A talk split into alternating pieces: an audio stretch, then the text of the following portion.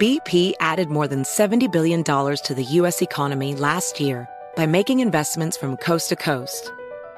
Investments like building charging hubs for fleets of electric buses in California and starting up new infrastructure in the Gulf of Mexico. It's and, not or. See what doing both means for energy nationwide at bp.com slash investing in America.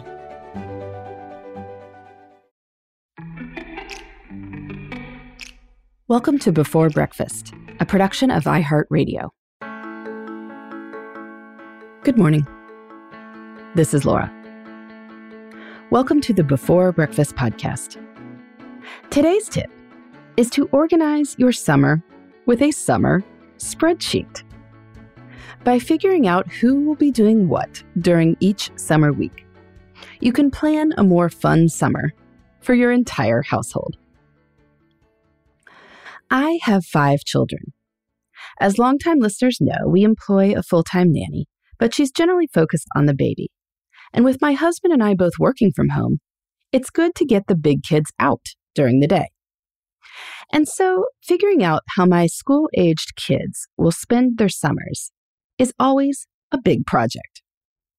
For starters, some of their schools end at different times in June. Everyone has their own interests, which means that they want to do different camps in our area. My husband and I want to take some time off work for family vacations. And I like to do what I call mommy days, one on one days, with each of my kids, too. Keeping track of all these dates is far more than my brain can handle. And it's also hard to see everything and plan everything when I'm just looking at my week by week calendar as well. So, a few years ago, I began creating what I called the camp spreadsheet. I sometimes still call it that or just refer to it as the summer spreadsheet. I put each child's name in a box across the top. I put the weeks of summer down the left hand side, starting from when the first child's school ends and going to our school district's post Labor Day start. I mark our vacations, and I have the kids go through the camp brochures and choose what weeks they'd like to go where.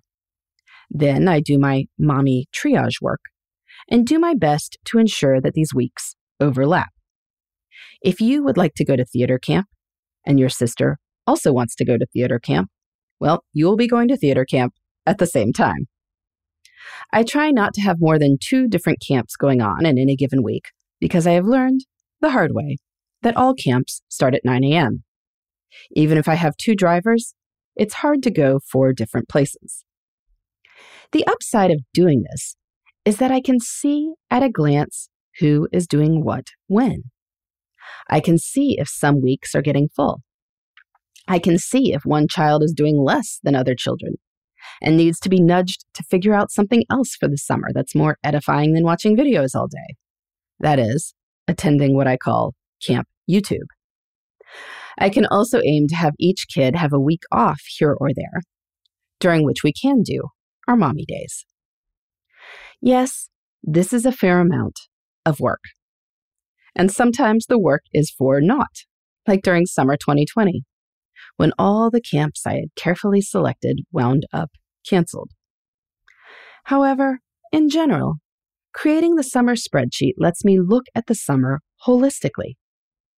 I can see at a glance what the summer will look like. And by taking time in the first quarter of the year to do this, I am almost guaranteed to get spots at the camps I want. Often, I get an early bird discount. And I'm generally able to book summer vacation spots too. Now, I am guessing that most listeners don't have five children. But if you have more than one, and you live somewhere where there isn't year round school, then I heartily recommend creating a summer spreadsheet. This can help you and other family members get organized around vacations as well. You might decide to take a personal day here and there to hang out with kids individually.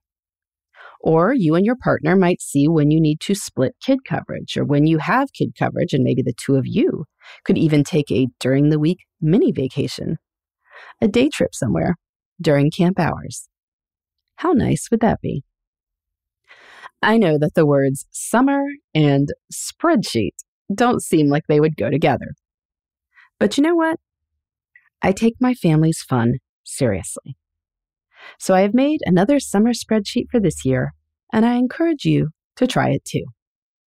You will feel far more organized about the summer, and your family will know that there is some serious fun coming up.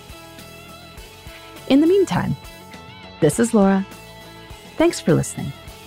And here's to making the most of our time.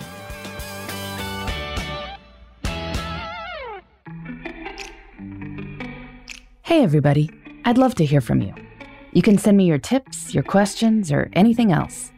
Just connect with me on Twitter, Facebook, and Instagram at Before Breakfast Pod. That's B E, the number four, then breakfast, P O D.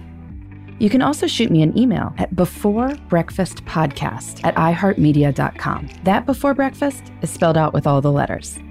Thanks so much. I look forward to staying in touch.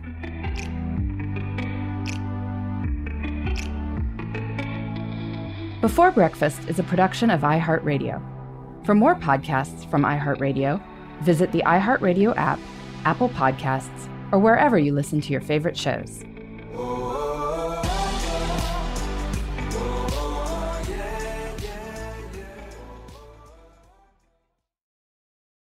This podcast is brought to you by Natrol. Rise and shine, feeling more like rise and wine. Get your sleep together with Natrol melatonin gummies and conquer your mornings so you can conquer your goals. Natrol melatonin helps reset your sleep cycle. They are made with clean ingredients and help you fall asleep faster, stay asleep longer, and wake up rested and ready to conquer the day. Shop now at natrol.com. This product helps with occasional sleeplessness. These statements have not been evaluated by the FDA. This product is not intended to diagnose, treat, cure, or prevent disease.